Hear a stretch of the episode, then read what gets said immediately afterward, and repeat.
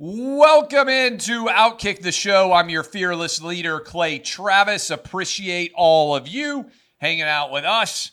Yesterday, I was out running around. You ever had to get passports for your kids? Both parents have to be there. It's a zoo.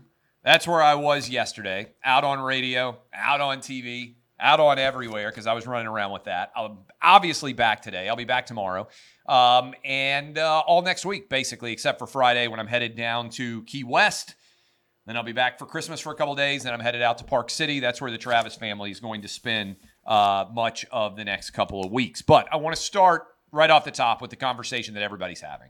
Uh, earlier this morning, it was announced that Joe Biden had brought back Brittney Griner, who'd been imprisoned for violating Russian law as it pertains to cannabis. She had been sentenced, I believe, to nine years in prison. Brittney Griner, formerly of Baylor, plays in the WNBA right now. Uh, and she was traded for a man by the name of Victor Bout, who is also known as the Merchant of Death. Now, a lot of you out there are saying, boy, I, I don't know. A WNBA player that America gets in exchange for the merchant of death sounds like a deal that only Bill O'Brien, formerly of the Houston Texans, could put together. Sounds like a deal that the Minnesota Vikings made back in the day for Herschel Walker from the Dallas Cowboys, that the Dallas Cowboys were able to use all the draft picks they got and build a dynasty. In other words, Joe Biden maybe with the worst trade of all time. It's not only that, it is that Paul Whelan, former Marine, has been sentenced to 16 years in prison. He's already spent nearly four years in Russian prison. Brittney Griner skipped over him.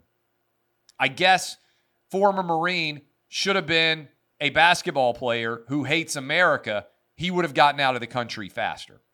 And what's going on here, this is a failure on many different levels by the Biden administration, but let me just break it all down for you. Let's talk about Victor Bout for a moment. This is a guy who, on the most wanted list, was up there by Osama bin Laden. When the Russian uh, government collapsed and capitalism arrived, Victor Bout basically took all of the Russian gear, military, that he could find and shipped it to war torn countries, many of them in Africa. And as 60 Minutes reported, turned what would have otherwise been an old musket war or a machete war into an AK 47 war, leading to the death of tens of thousands of people who would otherwise potentially be alive today. United States finally caught Victor Bout, put him behind prison, and then Russia, in this outrageous uh, trade, managed to get back Victor Bout. Let me just talk about two issues that I don't think are being discussed enough associated with Victor Bout. The Democrats claim to be the party of gun control. In fact, Joe Biden today went to a, uh, a remembrance for victims of gun violence. Democrats just put back out onto the global streets probably the number one purveyor of illegal weapons anywhere in the world. I want you to think about that.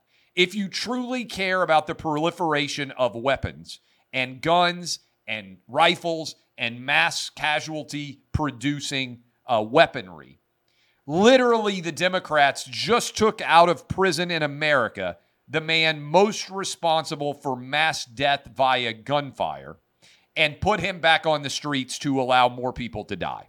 Second, if you truly care about Ukraine, you just allowed Russia, which is having all sorts of difficulties arming and supplying its army as it invades Ukraine and continues through a winter standoff, one of, if not the number one arms dealer in the world, and allowed him to return to Russia and probably immediately begin procuring more weapons to allow their war against Ukraine to be more successful than it otherwise would be. So, leaving aside the Brittney Griner aspect of this deal completely, in one fell swoop, Joe Biden put one of the biggest purveyors of weapons, illegal weapons that murder people, back out onto the global streets. And he aided and abetted Russia in their war with Ukraine. And what did he get in exchange for doing that? For taking one of the most wanted criminals out of an American prison and sending it to Russia. What did he end up with? He got a WNBA player who happens, as you saw Randi Weingarten brag about, to be black and gay. And unfortunately, that is a huge part of this because the Democrat Party only cares about identity politics. This is being overwhelmingly rejected and ridiculed, even on Twitter, which might be a function of the United States finally having some freedom of thought on Twitter as it pertains to this story. Now, I put it up on social media and allowed people to vote. I'm betting over 100,000 people have voted so far. Uh, actually, 40,000 people have voted so far, at least according to uh, to this. Was Brittney Griner for Victor Bout a good trade for Joe Biden and his administration? I'm going to retweet this and allow you guys to be uh, able to see it. 92% of the tens of thousands of people, nearly 40,000 people, have voted in the first few hours. I bet it will go over 100,000 now that I've retweeted it. 92% of voters in my poll showing, saying no, this was not a good trade. Also, think about the precedent we're setting here. We are setting a precedent that is endangering more Americans overseas because what countries are learning is if we seize mildly famous, because I think it's only fair to say that Brittney Griner is my, mildly famous. No WNBA uh, basketball player is that famous, right, in the grand scheme of things.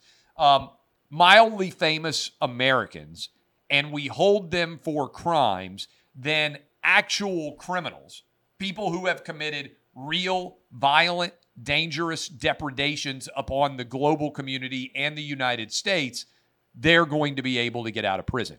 So Joe Biden has incentivized evil actors and and and foes of the United States to imprison even more of our people. Now, let's talk about Paul Whelan for a moment. He is, and I've been talking about this for a while. This is really, really an unfortunate and serious story. Um, let me read a quote from I mentioned Randi Weingarten, who kept your kids out of school for years. And of course, she has a Ukraine flag in her bio, even though Joe Biden just aided uh, the Russian army massively. What a great relief! Extraordinary news. A basketball star, but also a gay black woman, is released. What kind of world are we in when an American comes home and the immediate reaction from the left wing is, thankfully, we've got a gay black woman who is actually out? I mean, this is crazy. Um, Paul Whelan told CNN, this is the former Marine who has been in prison for nearly four years. I'm reading a direct quote. I'm greatly disappointed more hasn't been done to secure my release, especially as the four year anniversary of my arrest is coming up. I was arrested for a crime that never occurred. I don't understand why I'm still sitting here. This is important. Paul Whelan says he never committed a crime. Brittney Griner admitted that she committed a crime. Paul Whelan has been in jail for years as a Marine. He doesn't get out. Brittney Griner gets to skip in front of him in line because the Biden administration cares about playing identity politics. I don't think this would have been a good trade, even if we had gotten both of these individuals out of Russian prison, because frankly, Victor Bout, given what he can do uh, with the Ukraine Russia war going on and given what he's already done, is a huge danger to the global uh, world, given uh, his background.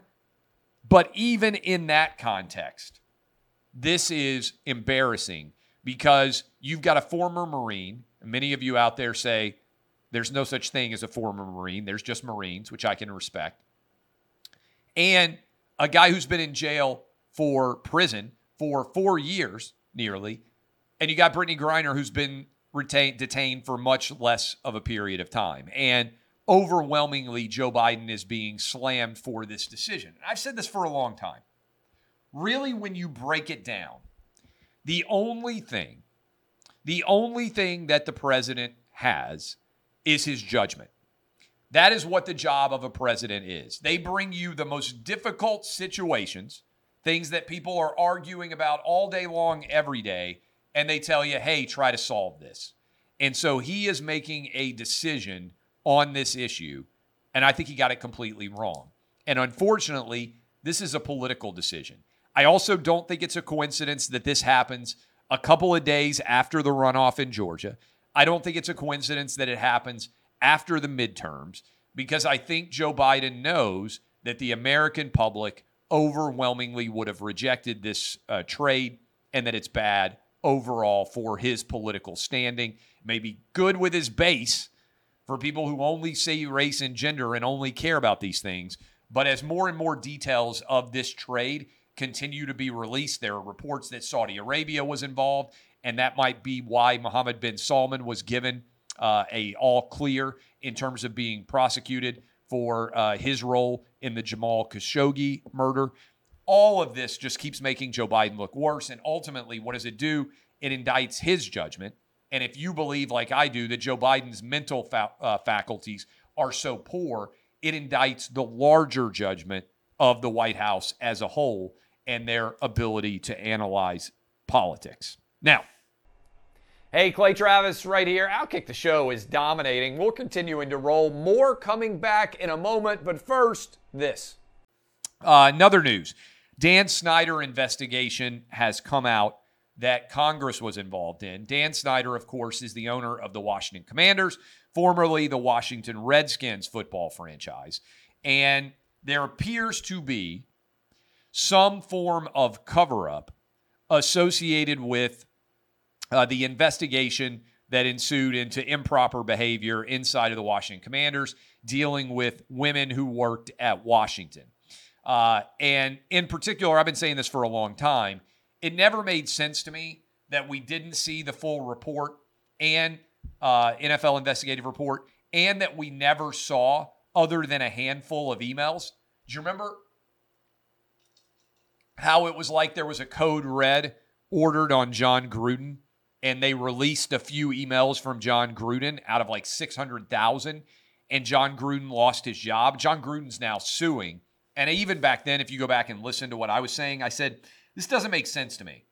Uh, I don't think Jon Gruden's the only person over the last decade plus who has sent inappropriate emails if they're being looked at, and there's 600,000 of them. Uh, and instead, Jon Gruden gets fired, millions of dollars in lost earnings. He's basically persona non grata, and nobody else is implicated in inappropriate emails, essentially. Uh, and I said it felt like a hit. It felt like a political hit from Washington designed to send a message to the rest of the NFL about public criticism of Dan Snyder in Washington. And now, according to that report, and I shared a link, I think it's a 70 some odd page report, uh, it appears that Washington is now the source of the leaked emails that cost Jon Gruden his job which further solidifies what uh, what impressions and opinions I had about this from the get go. Uh, now, a couple of other things. Uh, on Tuesday night, Herschel Walker officially lost to the Reverend Raphael Warnock. I thought Herschel was going to win this race. Uh, I thought Georgia would unanimously go back to being all red. I was wrong. Seven out of eight Republicans won statewide in Georgia Herschel Walker narrowly lost in November, narrowly loses in this runoff in December. Uh, Brian Kemp beat Stacey Abrams by seven and a half points. Every other Republican candidate in Georgia won. And I got to say this, got to speak truth sometimes. In Georgia, if you look at the data, Democrats didn't win this Senate race, Republicans lost it. What do I mean by that? When you look at the data in November and now in December, people who voted for uh, for Brian Kemp, who won by seven and a half points, and who voted for every other statewide Republican, some of them did not vote for Herschel. Brian Kemp won against Stacey Abrams by over 200,000 votes. Comfortable win. So too did all of the other people in Georgia up and down the ballot, except for Herschel Walker. The reason why Herschel lost was not Democrats, it was because some people who were voting Republican flipped and split their ticket. They voted all the way down basically for the Republican, but they didn't vote for Herschel. Who are these people? A lot of them, white, suburban voters, weren't willing to vote for Herschel Walker over the Reverend Raphael Warnock. Why weren't they? Trump has got to, I, this is my analysis. Trump has got, what are there multiple factors? Yes. Herschel Walker was overspent. There were a lot of personal political attacks against Herschel Walker that had some impact. I don't think there's any doubting that. But ultimately, I think a lot of people in Georgia voted against Donald Trump in the Republican Party, not in the Democrat Party. Of course, they don't support Trump. There is a not insubstantial segment of Republicans. If you look at the numbers in Arizona and in Georgia in particular, that are not willing to support Trump candidates. Remember, Trump endorsed David Perdue in his run for the uh, Republican nomination, and Brian Kemp beat him by 50 points. A lot of Georgians like that Brian Kemp and a lot of other people on the ticket were willing to stand up to Donald Trump. Herschel actually united Mitch McConnell and Donald Trump, but as the hand-picked choice of Donald Trump, it got Herschel through the primary, but I think ultimately it hurt him with Republican voters and certainly with independent voters. And I think there needs to be an honest and rational analysis of that. Trump, and I got the numbers here, uh, I have the numbers for you, and I think this is important. In toss up states, and there are a lot of toss up states out there, uh, here are Trump's endorsements in Nevada, Arizona, uh, in Wisconsin, and in the Senate. Uh, all of these states, Pennsylvania, that were super toss up states, right? The states we've been talking about for months Pennsylvania, Georgia, uh, Nevada, and Arizona. Those are the four states, biggest toss up states, I would say. For governor, Trump endorsed Kari Lake. She lost. I think Kari Lake is a phenomenal candidate. I think she should have won. She's suing, saying that she won.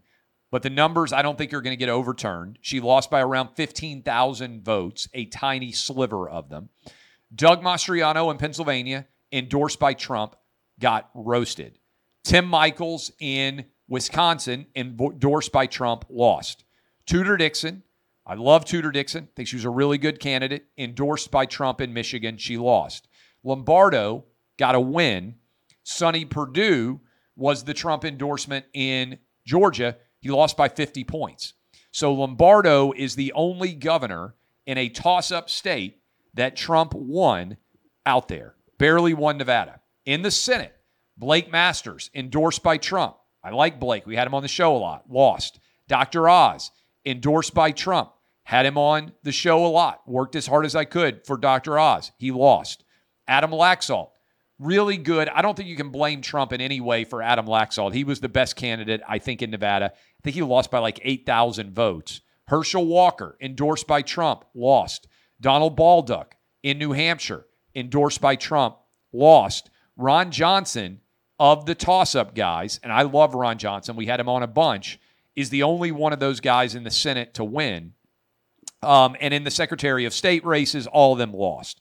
My point on this is in the toss up states, in the battleground states that you are going to need to win Pennsylvania, Nevada, Arizona, Georgia, Michigan, Wisconsin in those states where you're going to have to win some of them in order to be elected president, Trump's preferred candidates in 2022 did not perform sterling. They didn't. Trump went 2 and 14 in those toss up states in terms of the people he endorsed. Ron DeSantis won and Lombardo won as governor. Independents broke to vote in favor of Democrats. A lot of that, I think, has to do with the 2020 election. It's my opinion. If you want to win in 24, you have to analyze the data that you have from 22. Finally, some of you may have listened to Clay and Buck earlier today. We had Ann Coulter on. She's a multiple New York Times best-selling author. She went after Trump. I am telling you right now, we don't know who the choices are going to be. I think the story of 2023, in my opinion, is going to be Ron DeSantis against Donald Trump. That is going to be a battle royale. It's going to be an ugly fight. It's going to be an eye gouging fight. It's going to be a biting fight. They're going to be rolling around on the ground doing everything they can, these two guys, to end up the nominee for the Republican Party in 2024. It's going to be nasty. If you are a Republican voter, or if you're an independent voter, maybe even a Democrat sitting around right now, there's a lot of conversations out there about what is going to happen in 24 but uh, among Republicans. That is going to be the battleground, the huge fight that is going on between DeSantis and between Trump. Ann Coulter stepped right into it. We took calls. I think it's going to be the biggest story on the Republican side of the political debate in all of 2023. Because I expect Joe Biden to announce, I expect Joe Biden to be the Democrat nominee unless something happens to him health wise. Uh, and I think Republicans are going to have to decide who's the candidate most likely to beat Joe Biden. Is it Donald Trump, Ron DeSantis, maybe somebody else, Nikki Haley, Glenn Youngkin? There are a lot of different people out there who may end up running. Mike Pompeo, Ted Cruz, 2024. We'll have to end up seeing what happens there. I appreciate all of you. DBAP unless you need to SBAP. I am Clay Travis. This has been Outkick the Show.